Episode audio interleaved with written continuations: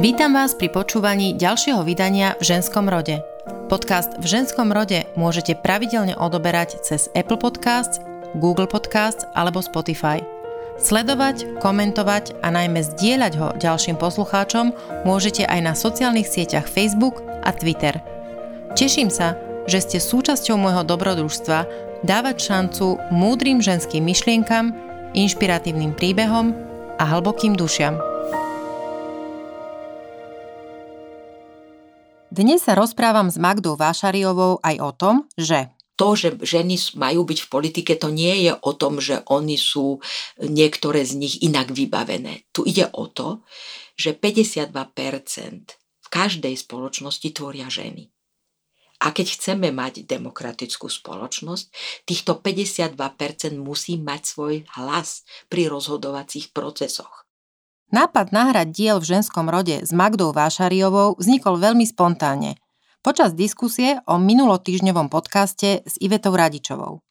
Hľadala som ženu, ktorá má čo povedať práve v tejto dobe, kedy sa vďaka Zuzane Čaputovej na Slovensku diskutuje aj o ženách vo verejnom živote a v politike. Magda Vášariová síce vyštudovala sociológiu, ale väčšina ju vníma ako herečku. Mladšiu sestru ženskej hereckej ikony Milky Vášariovej a tiež manželku mužskej hereckej legendy Milana Lasicu. Magda má ale na konte niekoľko zaujímavých ženských prvenstiev, ktoré s herectvom súvisia len veľmi okrajovo.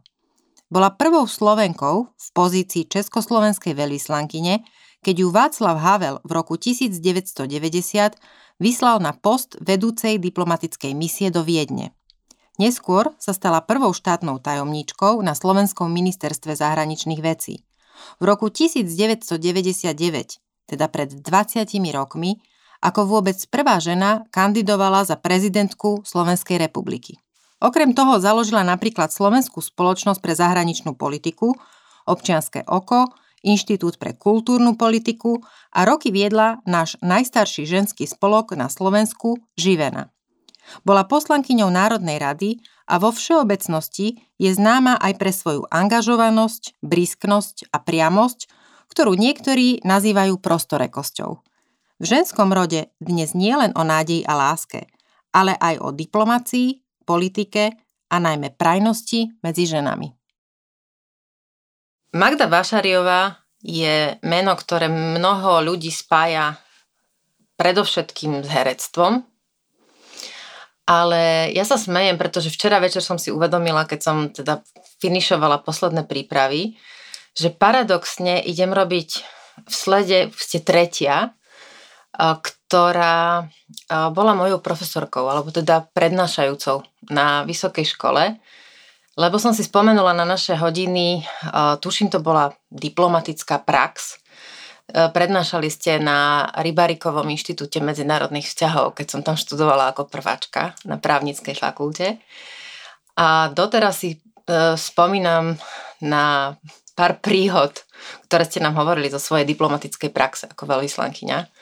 Ja by som chcela začať práve tým. E, vy ste sa v podstate od sveta divadla, filmu, kde ste teda boli veľmi, poviem to normálne, boli ste slávna, E, dostali do diplomacie. Ak si spomínam, alebo teda ak som to dobre rátala, tak ste mali 41 rokov, keď, si, keď ste sa stali prvou Slovenkou, ktorá bola vlastne československou veľvyslankyňou v Rakúsku vo Viedni. Ja som, je to všeobecne známe, nechcela byť herečkou, pretože moja sestra bola prinútená byť herečkou, pretože nedostala povolenie, aby študovala na normálnej vysokej škole, pretože bola, nebola, nepochádzala z robotníckej rodiny, ale pochádzala z rodiny intelektuálov. Ja už som na tom bola lepšie, takže ja už som sa mohla rozhodovať.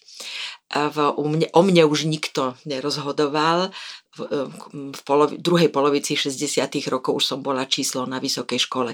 Takže to vy, ste, bolo... vy ste vyštudovali sociológiu. Ale ja som, ja som to vlastne... Prekvapilo, ja som skončila matematicko-fyzikálne gymnázium. Dneska je to Gamča, veľmi slávne gymnázium. Mám tam stredného syna. Aha, vidíte. Veľmi dobré. Lebo my obidve sme mali neviem, to sa dedí zrejme, alebo neviem, akým spôsobom to je geneticky dané, máme talent na matematiku.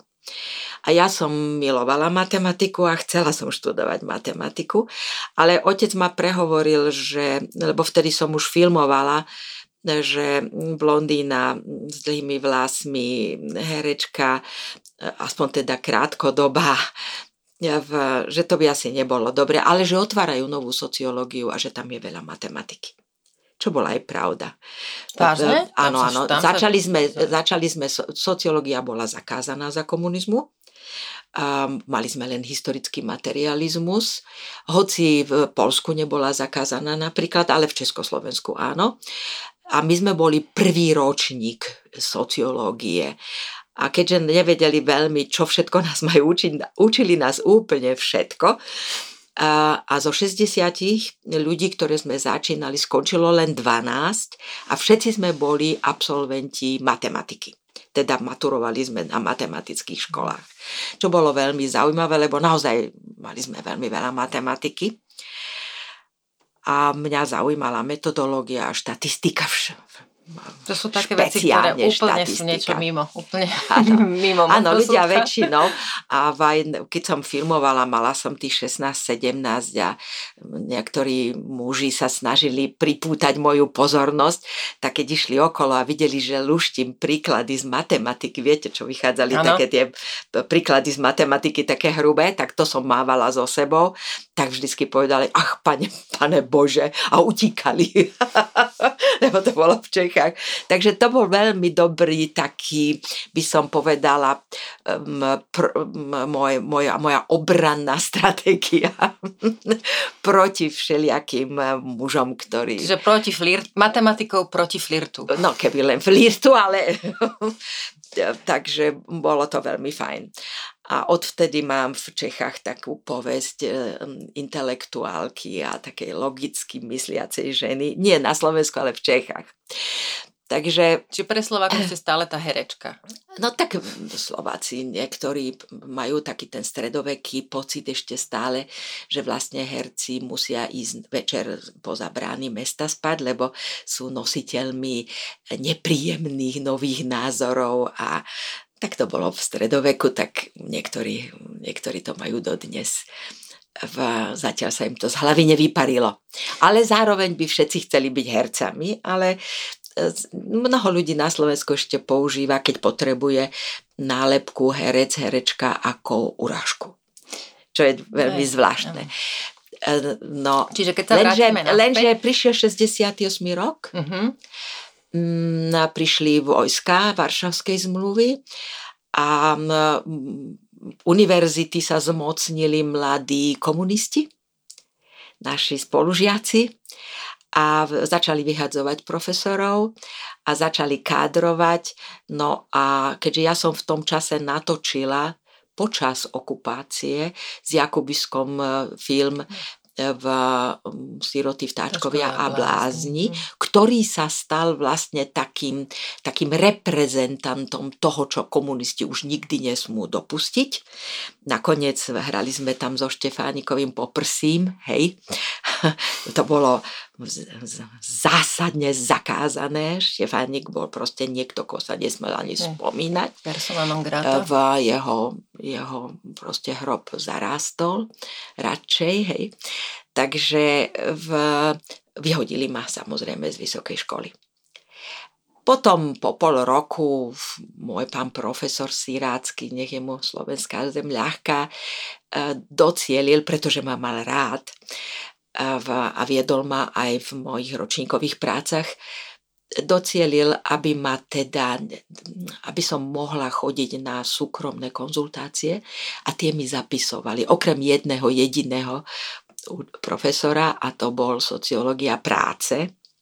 Na toho pána Pichne už nikdy nezabudnem. Ten proste bol zásadne proti, takže ja som musela keď vôbec som sa objavila v univerzite, tak zadným schodišťom až na 5. poschodie, kde bola katedra sociológie. Bolo to veľmi zábavné, ale donútilo ma to vlastne e, k tomu, čo je pre vysokú školu veľmi dôležité a to je k tomu samoštúdiu. Tá húževnatosť teda, hej? A pre, pre húževnatosť. No že sama ste museli. Že tak... Skrátka, sama som ano. si musela, takže som možno čítala oveľa viacej a, a tak ďalej. Bolo to veľmi zaujímavé a nelutujem to. Tak potom ma nechali skončiť niekde tam v, ale už som nemohla robiť doktorskú prácu. Musela som samozrejme zmeniť tému mojej diplomovky, a tak, ale aj tak táto nová diplomovka. Ale ste teda uh, Áno, ale len s magisterským titulom a moja diplomovka, aj tá druhá, skončila tak či tak v Trezore. A bolo rozkošné, už som bola veľvyslankyňa vo Viedni, a, lebo však ja už som v marci 90 ma Havel vyslal a v, ma prišiel pozrieť nový rektor univerzity, pán profesor Kusí, ktorý bol môjim profesorom gnozeológie a potom vlastne sa stal rektorom hneď po tých zmenách po 89.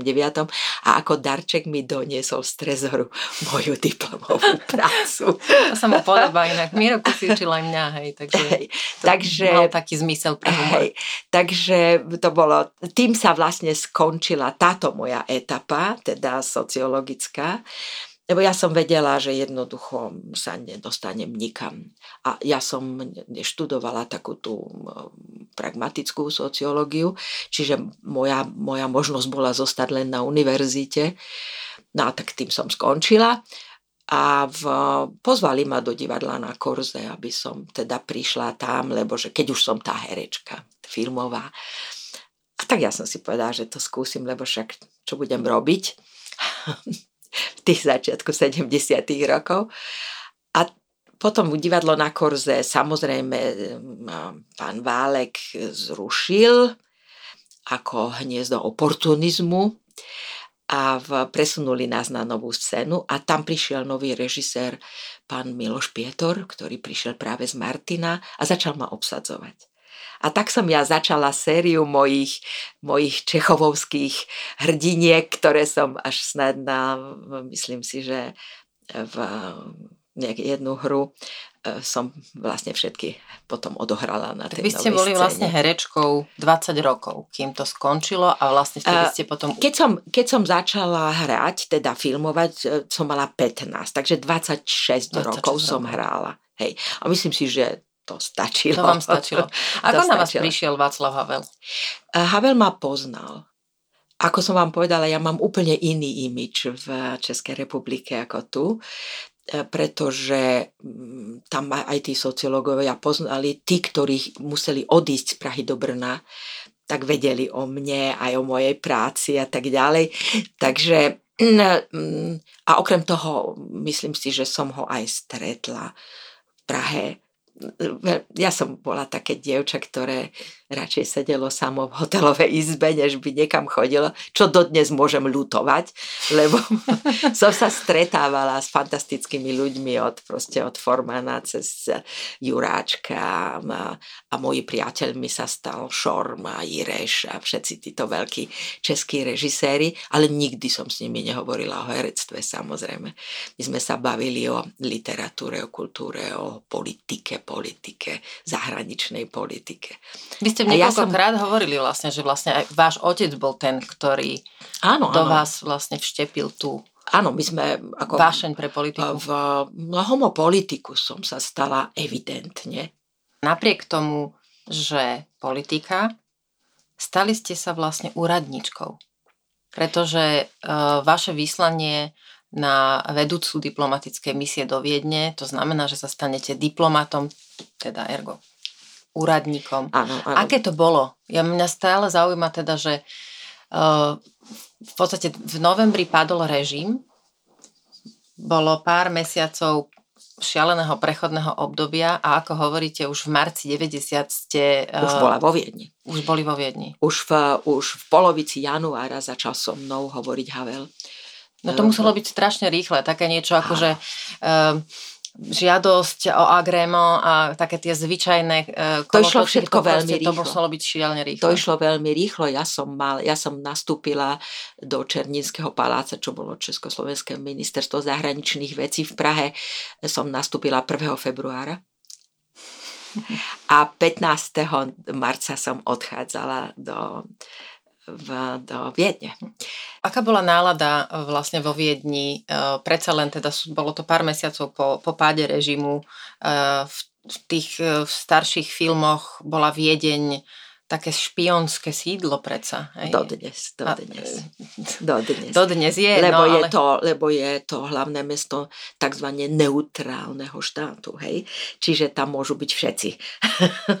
Bez kontroly. Čiže ako vám menej. bolo? Prišli ste tam, nebali ste sa ničoho, nebola to tréma? Ak, aký to bol pocit? Uh, asi som na to nemala čas. Pretože 1,5 mesiaca sa pripraviť čo ma tam čaká a, ale bolo to v tom jednoduché, že sme začínali úplne novú kapitolu zahraničnej politiky. Čiže nič z toho, čo bolo dovtedy, e, neplatilo. Hej. To bola jedna výhoda. Druhá výhoda bola, že nado mnou svietila tá svetožiara Václav Havel. Hej. Takže vlastne ja som pod tou svetožiarou minimálne pol roka, tri štvrte roka chodila. Takže na začiatku vlastne to bolo Halo Európa, tu sme, konečne sme tu. A tí, e, tí Rakúšania najprv akože sa usmievali a potom pomaly začali hovoriť, a prečo oni tuto chodia?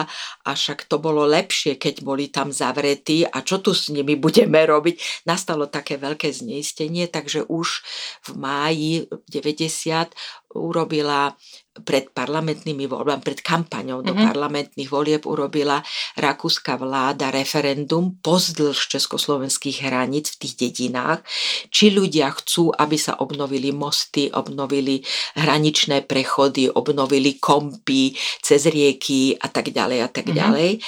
A 90% Rakúšanov sa vyslovilo, že nie. To vážne? To áno. som nevedela. Áno, áno.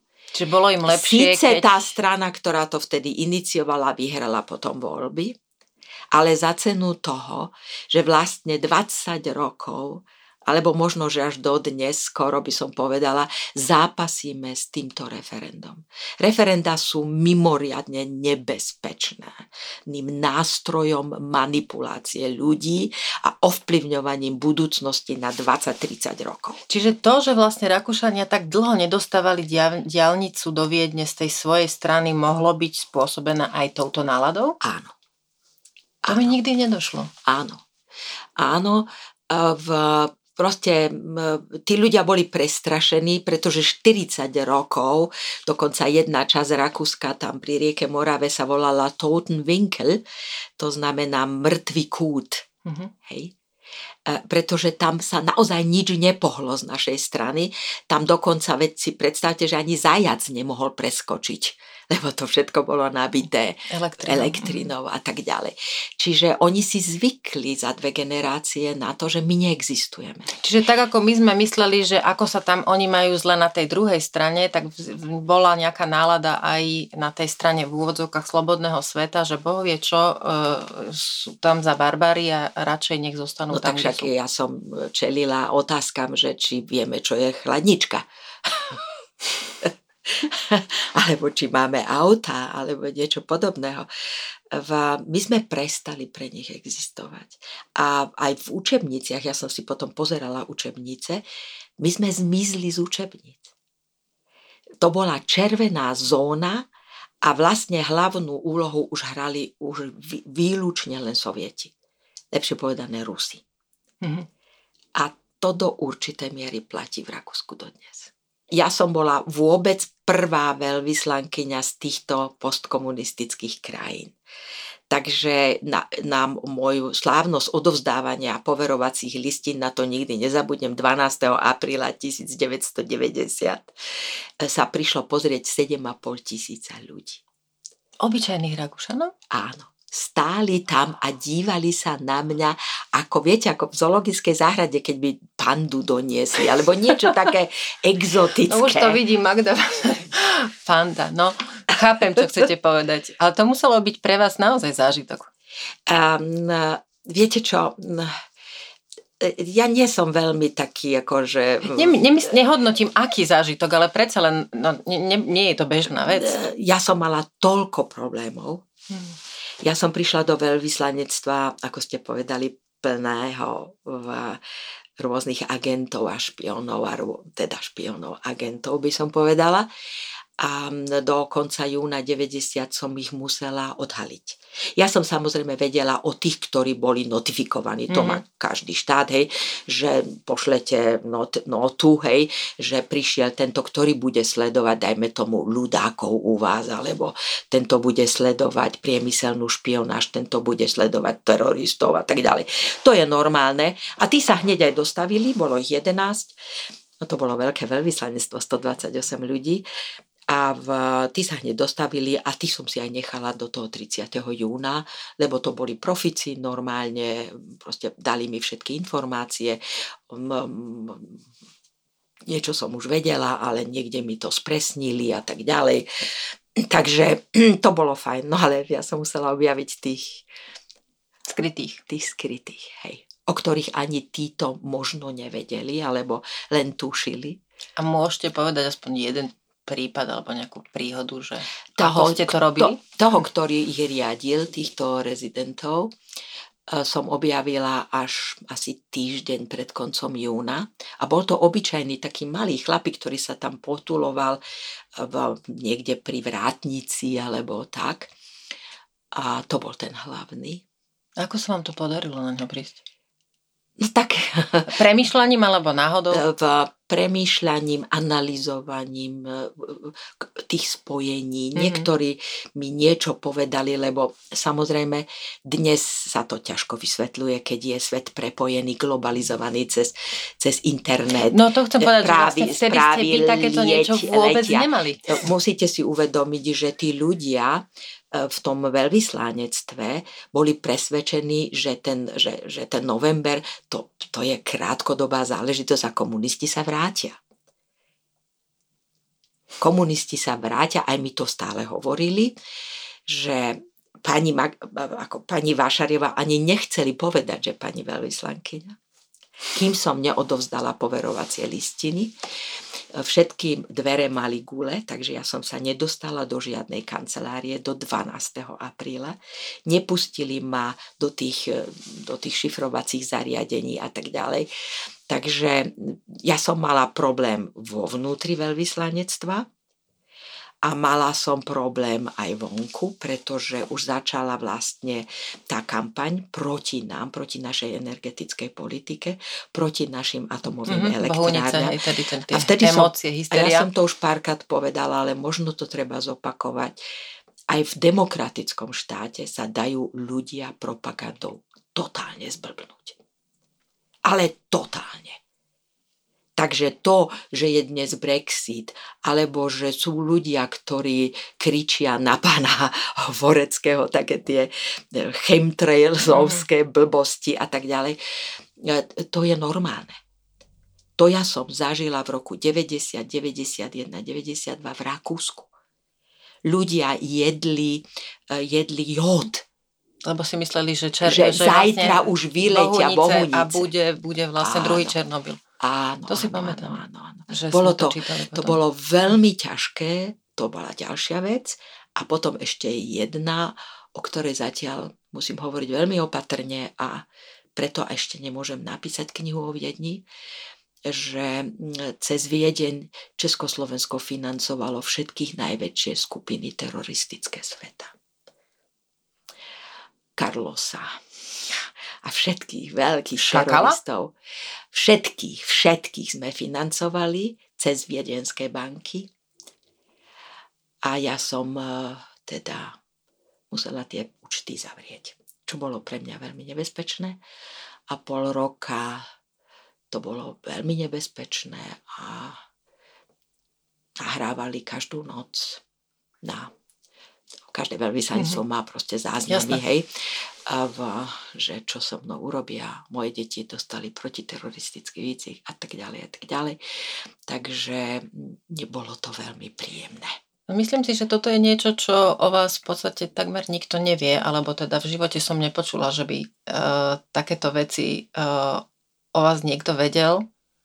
Čiže ja som si v, tom životopise, alebo v tom, čo som o vás čítala, a teda nemyslím len teraz pri príprave toho podcastu, ale vo všeobecnosti uh, sledujem kultúrnu scénu a politickú scénu a vy ste vyslovene činorodý človek. Máte za sebou naozaj uh, plno zážitkov, ale toto, čo rozprávate, je pre mňa fascinujúce. Úplne to, úplne to žeriem. Tak musíte si uvedomiť, že to boli veľmi špeciálne časy. Možno dnes už je tá diplomácia, hlavne v Európe, taká, mm, by som povedala, nudnejšia. Išla som to povedať, že fádna mi napadlo. Ale vidíte, že stále sú niektoré oblasti, kde tí diplomati naozaj poprvé sú ohrození, po druhé riešia neuveriteľné veci. No, náš veľvyslanec v Kábule alebo proste niečo podobného. Ja sa pamätám, keď e, sa tam pred našim veľvyslanectvom v Kábule vyhodil, vyhodil samovražedný atentátnik a to bola taký silný výbuch, že také veľké 6-metrové betónové kvádre poskočili o 3 metre. A my sme nevedeli, ja som bola vtedy viceministerkou zahraničných vecí a z titulu funkcie som mala na starosti bezpečnostnú situáciu, takže musela som to riešiť a tak sme si ho hľadali pre Boha, kde, kde je ten náš veľvyslanec a tých pár ľudí, ktoré tam boli. Potom sa nám ohlásili Američania, že ho previezli rýchle do americkej zóny. A to bolo úžasné. Ja som s ním telefonovala a som hovorila, no počujem, že niečo sa stalo. On hovorí, taký silný vietor tu bol, všetky okná nám vyrazilo, ale sme v poriadku až na pár rezných rán a tak ďalej. A to som ocenila som to. Viete, tí diplomati sú sú chladnokrvní a nesmú byť hysterickí. Ja to proste... Dobrý diplomat je, tá, je, áno, je skvelá, áno. skvelá vec. E, teraz mi napadlo vlastne... Len nesmie chcieť byť politikom. Áno, tomu sa dostaneme, lebo to ste dobre zacielili, ale ešte predtým som chcela povedať vlastne jednu vec, ktorú som si uvedomila, keď ste hovorili o tom, že že vy ste vlastne boli prvou tú veľvyslankyňou z toho východného bloku v tej Viedni a že to bolo také exotické, tak vlastne aj prvá veľvyslankyňa alebo teda prvý veľvyslanec bola z Ameriky, z Ameriky vlastne bola žena a tiež bývala herečka. Áno, Hej? áno, áno. Shirley, Shirley Temple. Ale ona Black... skončila, keď mala 13 rokov. Áno, ale teda ona bola mega hviezda v istej áno, dobe, mala áno. proste... A ja som ju poznala a veľakrát som s ňou rozprávala, veľmi veľakrát to som, sa, sa s ňou stretla. Na, na ňo, že či ste sa s ňou stretli. Áno, ale ona bola, ona potom ako 14-15 ročná išla na najlepšie univerzity a proste bola šp- špičková, špičkovo vzdelaná. Ona bola v, v republikánskej strane, pokiaľ viem, áno, dokonca áno. robila niektorému z prezidentov robila aj, aj šéfku protokolu. protokolu Hej, myslím teraz, si, že Reganovi. A v podstate sa dostala uh, do Československa ako prvá americká veľvyslankyňa. Čiže to áno. muselo byť naozaj také, ako ste povedali, úplne zvláštne obdobie. Bolo to, Neopakovateľné. Bolo to veľmi zvláštne obdobie, bolo to nebezpečné obdobie, ako vždy, keď sa takto eh, behom krátkeho času vlastne nastane taký zlom. A ja som možno aj preto nikdy nechcela byť kariérnou diplomatkou, tak však ani by ma to Mečiar potom po tom 93. 4. roku nepustil do diplomácie slovenskej, ani som o to nestála, treba povedať. Ja som založila potom s mojimi priateľmi Pavlom Demešom a týmito Obrudolfom Chmelom mhm. Slovenskú spoločnosť pre zahraničnú politiku, ktorá sa potom stala vlastne počas mečiarizmu takou, takou bázou, hej, kde sa najprv zastavili, porozprávali sa s nami a až potom išli ja si pamätám, do vlády. Uh, hej. To som sledovala, hej, keď som študovala vlastne na vysokej škole, tak všet, všetky tie aktivity SFPA, ktoré sme dostávali, alebo videli na plagátikoch, tak vlastne tie najväčšie zahraničné uh, návštevy, hej. ktoré chodili uh, na, do Bratislavy, alebo teda na Slovensko, to, tí, tí mali, to bol úplne jasný stopover bola SFPA. A, to vás tak. nikdy v živote nikto neobyšiel. A nie len politici, ale aj analytici, presne Timothy tak. No. Garden Ash a hm. všetci hm. títo vlastne sa stali našimi kamarátmi, dá sa povedať. A vždycky si prišli najprv pre e, rozumy k nám. Ste po Ivete Radičovej, ktorá sedela vlastne so mnou v štúdiu pred týždňom, uh, jediná žena, s ktorou som sa mohla rozprávať na tému aké je to kandidovať za prezidentku Slovenskej republiky.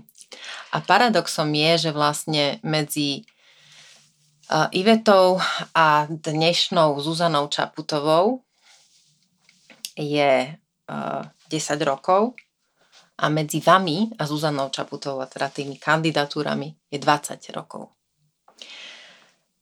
Vy ste v tej dobe mali veľmi silných protikandidátov. Bol tam Šuster a Mečiar. A vy ste skončili v tom pelotóne tretia. Tuším, bolo 11 kandidátov, takže podľa mňa to je úplne že skvelé na, na ženu. A v tom našom proste priestore pred 20 rokmi podľa mňa to bolo pre ženy ešte horšie ako teraz.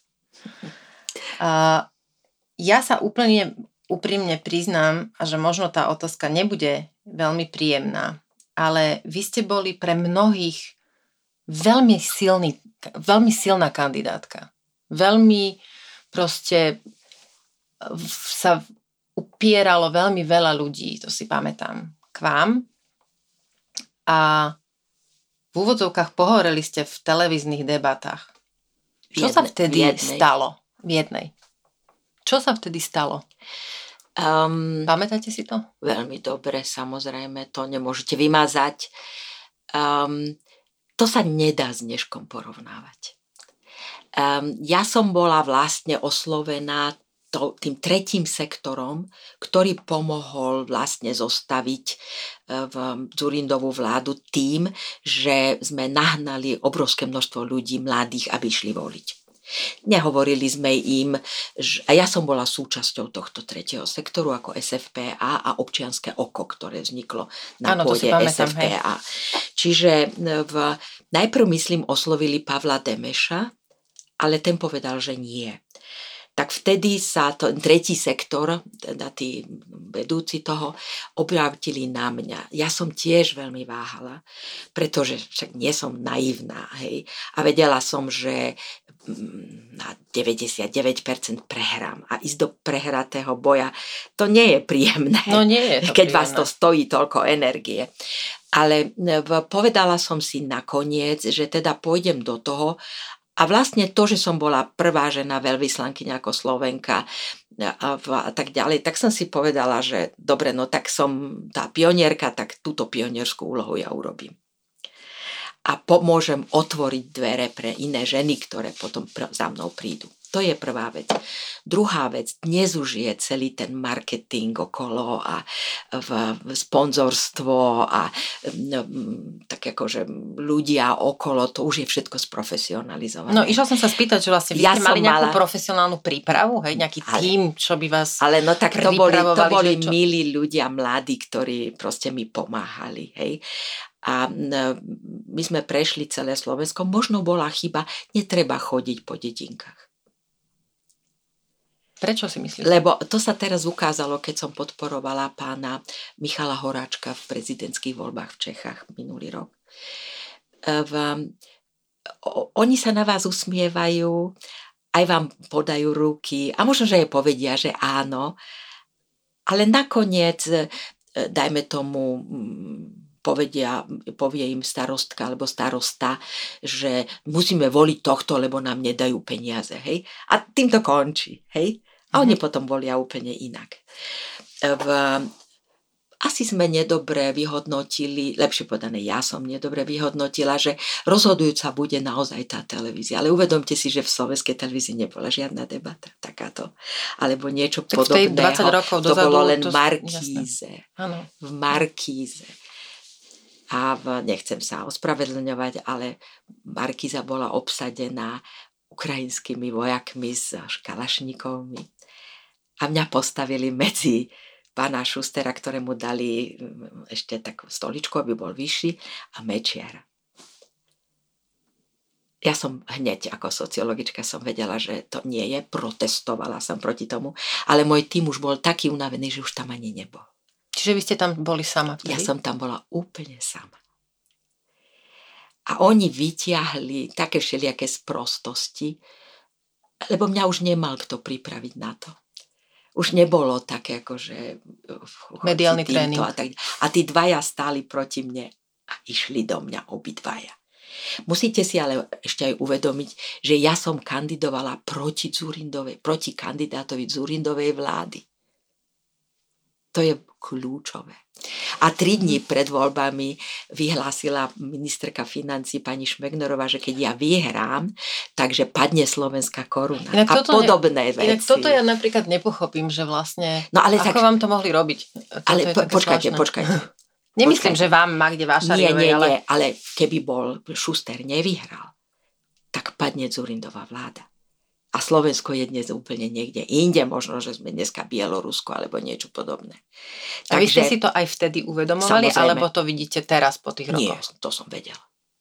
Čiže vy ste v podstate e, stáli tam, cítili ste sa, ako ste sa cítili a napriek tomu ste vedeli, že je to No musela som to dotiahnuť. Krajinu, ja, okay. som to, ja som vedela, že tento bývalý komunista, pán Schuster, hej, v, je, proste slúbil, že bude pre NATO. A to bolo pre mňa kľúčové. Čiže Magda Vášariová nebola dôležitá? Um, dnes, keď sa na to pozrieme a keď si predstavíte, že ja by som bola bývala v tom 99.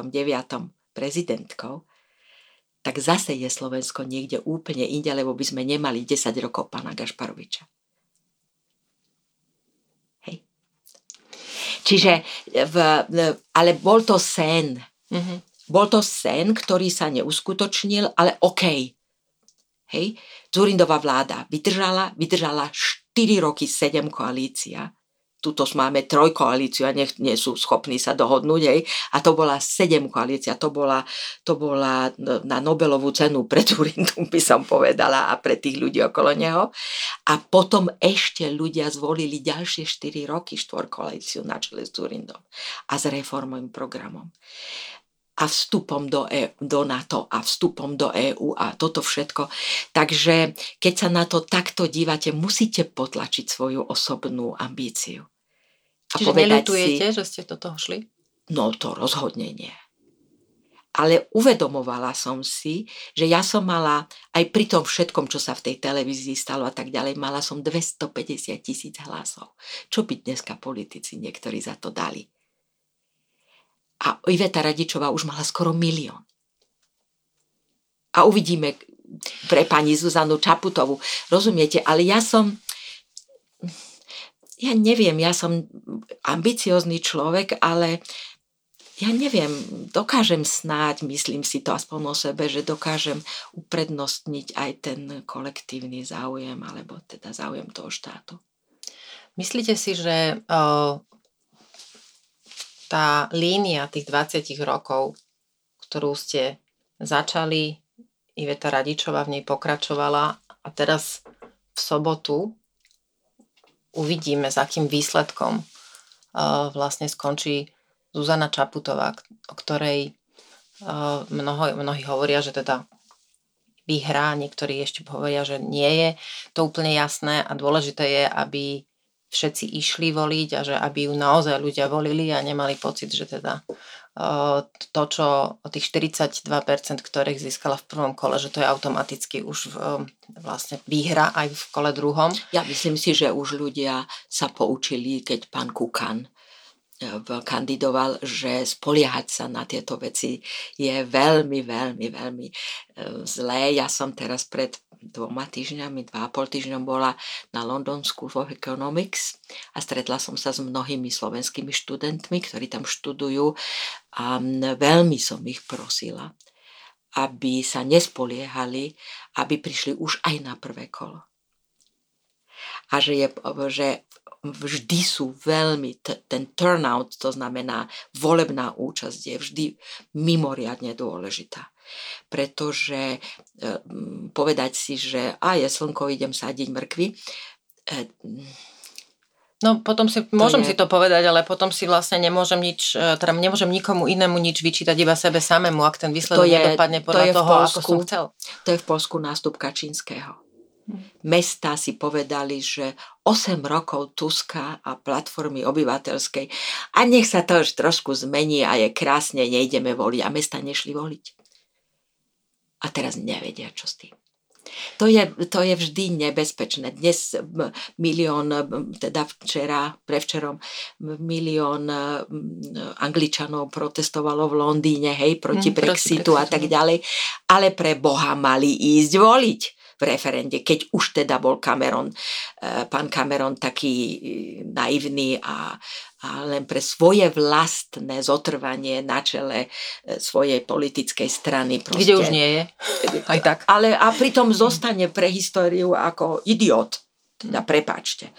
Ale určite takéto veci sa nesmú robiť tie referenda sú, môžete robiť referendum v dedine, že na ktorej strane bude chodník. Hej? Alebo môžete robiť referendum, že či postavíte nový kostol, alebo nepostavíte nový kostol. To sú veci, ktoré si ľudia vedia predstaviť a priamo sa ich dotýkajú. Čiže bežná prevádzka ale, života. Ale robiť referendum o veciach, hlavne teda zahranično-politických, systémových. alebo systémových, ľudia budú vždy len voliť podľa toho, čo vidia to znamená, že vlastne to referendum je vlastne tak, ako bolo referendum, dajme tomu v Holandsku, hej, čo skončilo proti Ukrajincom chudákom, hej, alebo referendum v Paríži proti, proti Európskej ústave. To znamená svojmu vlastnému projektu a oni chceli niekoho vytrestať. Toto je vždy veľmi nebezpečné, lebo je veľa ľudí, ktorí voľbami chcú niekoho vytrestať a vytrestajú sami seba. A to nerozumejú, tomu nerozumejú. Keď zopakujem tú svoju úvahu, alebo teda otázku na vás. Myslíte si teda, že táto sobota, druhé kolo a Zuzana Čaputová zmení ten výsledok, alebo má šancu ten výsledok zmeniť názor Slovákov alebo, alebo uhol pohľadu slovenskej verejnosti na ženy v politike? Určite je to krok k tomu určite je to krok k tomu a e, keď vidíte ten, tú, tú kritiku, hej, alebo tú obranu proti tomu e, z tých e, konzervatívno, ani by som nepovedala konzervatívno, lebo to nie je dobrý, z tých reakčných kruhov by som skôr povedala, hej. Lebo konzervativizmus je normálny a dokáže byť veľmi progresívny a tak ďalej a tak ďalej, ale toto sú už reakčné reakčné, to sú, to sú reakcionári. To znamená, chcú nás vrátiť 19. storočie alebo, alebo minimálne pred druhý vatikánsky koncil, čo sa týka církví a tak ďalej a tak ďalej. Čiže mm, e, vidíte, ako sa bráňa. Hej? Bránia sa reakcionári z ľavicových pozícií, z pravicových pozícií. To znamená, že cítia, že, že sa môže niečo zmeniť. Ja si myslím, že spoločnosť vníma, alebo teda ľudia, keď, keď žijú a premýšľajú, tak vnímajú, že, že je dôležité, aby v politike a vo verejnom živote boli aj ženy. Lebo tak... Ale ide o to prečo. No a to som sa chcela opýtať ja, že aký je váš názor na to, že čo môžu priniesť, čo môže priniesť viac žien v politike? Um, predstava, že politika bude krajšia a jemnejšia a že nebude korupčná a podobné záležitosti, keď viacej žien bude v politike, mm-hmm. je falošná pretože my sme sa už presvedčili pri tých ženách okolo Mečiara, okolo pána Ruska, okolo Fica a tak ďalej, že dokážu byť také isté veľké svine ako všetci muži. To znamená, že to nie je to, že ženy majú byť v politike, to nie je o tom, že oni sú niektoré z nich inak vybavené. Tu ide o to, že 52% v každej spoločnosti tvoria ženy. A keď chceme mať demokratickú spoločnosť, týchto 52% musí mať svoj hlas pri rozhodovacích procesoch. Musí ich niekto reprezentovať. A čím sú ženy iné, sú tým, že majú úplne iný životný príbeh. Včera sa smial jeden pán, keď som povedala, že ženy sa líšia e, tromi vecami. To znamená od svojich 13, 14 rokoch musia si, majú úplne iný pocit zodpovednosti za svoje telo. Hej? A sú ohrozené, sú úplne inak sa musia správať. Hej? V jednoducho menštruáciou dostávajú sa do úplne inej situácie, ktorú muži nikdy nezažijú a ne, nepochopiajú. Hej? Druhá vec je, že v momente, keď porodia dieťa, tak získávajú absolútne iný pocit zodpovednosti. Niektorí muži sú schopní mať tento pocit zodpovednosti podľa toho, ako sú vychovaní, ale veľká skupina mužov absolútne nie. To znamená, 92% mužov odíde od z rodiny, keď sa narodí postihnuté dieťa. A žena zostáva na toto postihnuté dieťa sama. E, to znamená, že je veľká skupina mužov, ktorá túto zodpovednosť za novú generáciu nezvláda. A tretia, a to je tá smiešna, ženy ne, nežerú svojich potomkov. Ženy nežerú potomkov ani iných žien. My sme cicavce, ale vy zožerú proste alebo iné takéto zver, zvery, e, alebo šimpanzi, alebo niečo takého, e, chcú svoje gény dominantné mať, to znamená, ak sa tam vyskytuje nejaké malé, ktoré má iné gény, tak ho zabijú. V ľudskej spoločnosti sa to prejavuje tým, že muži málo kedy vychovávajú svojich nástupcov. Aj pán Kohl v Nemecku vychoval ženu ako svojho nástupky. Nie muža. Myslíte čiže, to tak, že čiže ženy muži... sú zvyknuté to, to nám je jednoducho dané, že my vychovávame a chránime novú generáciu. A až na pár včelých kráľovien, hej, tomu sa hovorí včelia kráľovna, ktorá proste neuznáva tie ženy ano, okolo Queen seba, lebo ona tak. už je včelia kráľovna a, a už sa, je len medzi mužskou spoločnosťou. Tak, a sa, k ním sa správa horšie niekedy ako, áno, ako muži. presne ano, tak. Ano.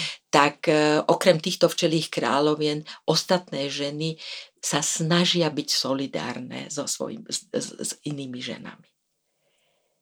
Až na jedno obdobie, keď si hľadajú samca.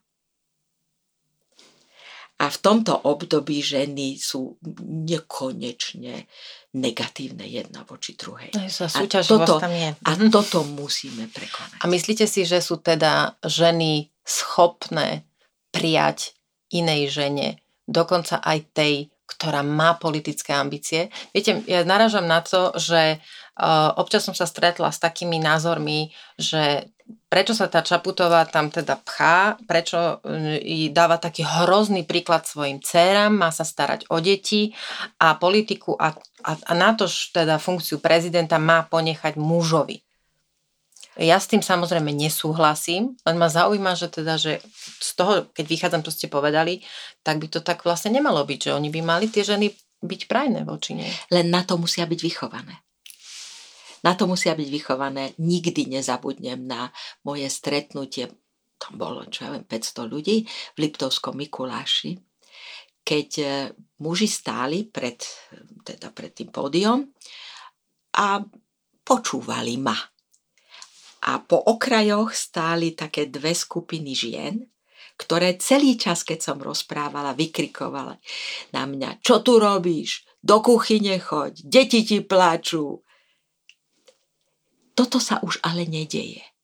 Hej. Ešte na sociálnych sieťach e, sa niektoré, aj to niektoré môžu byť pod ženským menom nejaký troll. Hej. Na to treba dať pozor, ale už je toho oveľa, oveľa menej. A už priamo, že by na ňu, tak ako na mňa tie ženy vykrikovali. V, napríklad jedný z mojich najväčších nepriateliek v prezidentskej kampani boli novinárky tie ma likvidovali. A novinárky dodnes niektoré, niektoré ženy, ktoré majú ambície, likvidujú, pretože ak už nie prvá otázka, tak posledná otázka. Ako zvládate domácnosť a kariéru? V školstve pracuje 85% žien. Teraz som pozerala že nejaké vyhlásenie učiteľov, zase muž. Kde je nejaká žena? To, No, rozumiete? myslím, rozumiem úplne, ja Máme vás problémy v zdravotníctve.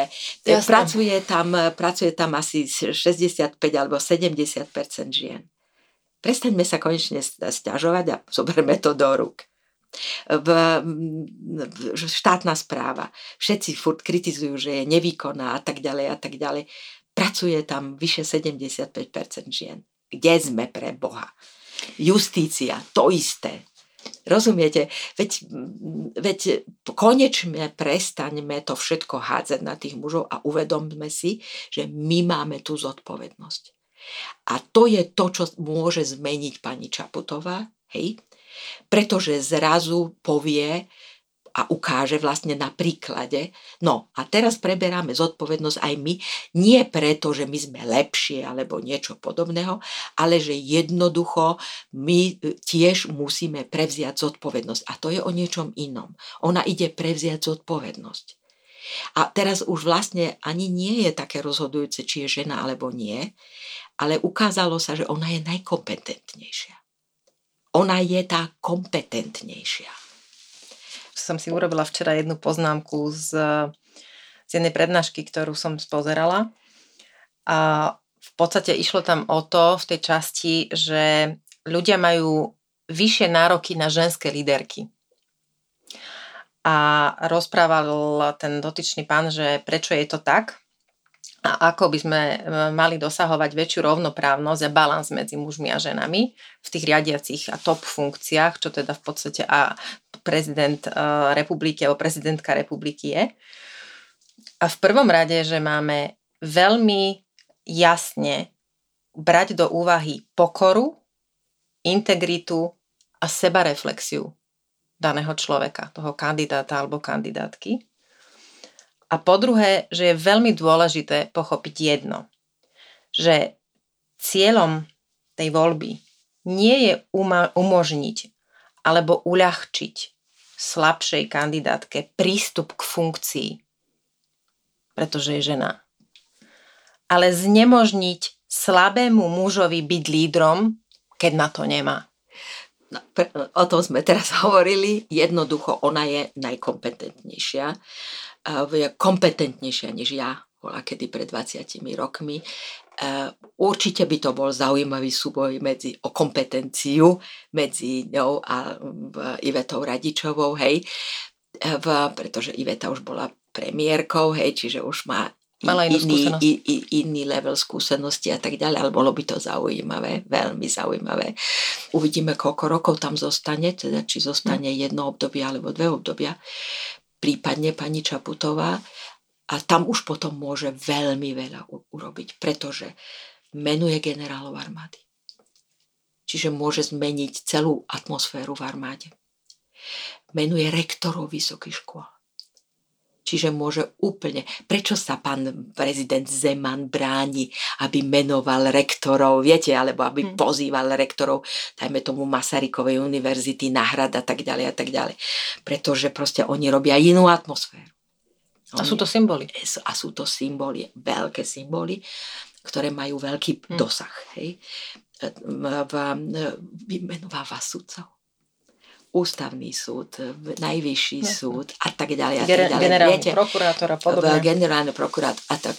V náš prezident e, nemá exekutívnu právomoc, hej, čo sa mnohí kandidáti prezidentskí zabudli, že to takúto nemá, ale toto, sú, toto je 5 kľúčových záležitostí, plus ešte jedna k tomu, že predseda Bezpečnostnej rade štátu. Spomente si, že Bezpečnostná rada štátu zasadala kvôli psovi pani ministerky. To som aj zabudla, pamätám si. Áno. E, uvedomte si, že hej. sú aj tak, máme aj takéto skúsenosti zase, do, kedy no. tieto veci boli zneužívané. Hej. Čiže, čiže tá prezidentská funkcia na Slovensku je veľmi, veľmi dôležitá. Veľmi, veľmi dôležitá. Um, ale je to aj je to vlastne aj nástup novej generácie. Pani Čaputová, ktorá samozrejme musí mať zodpovedajúci vek, aby kandidovala na prezidentku, je už predstaviteľkou tej novej generácie. A ja som teda bola na námestiach v 68., v 89. a teraz. A to, to už sú úplne iní ľudia. Tí ľudia, ktorí stáli okolo mňa, to už sú iní ľudia. No, to sú Európania. To už sú v, kým v, v 68.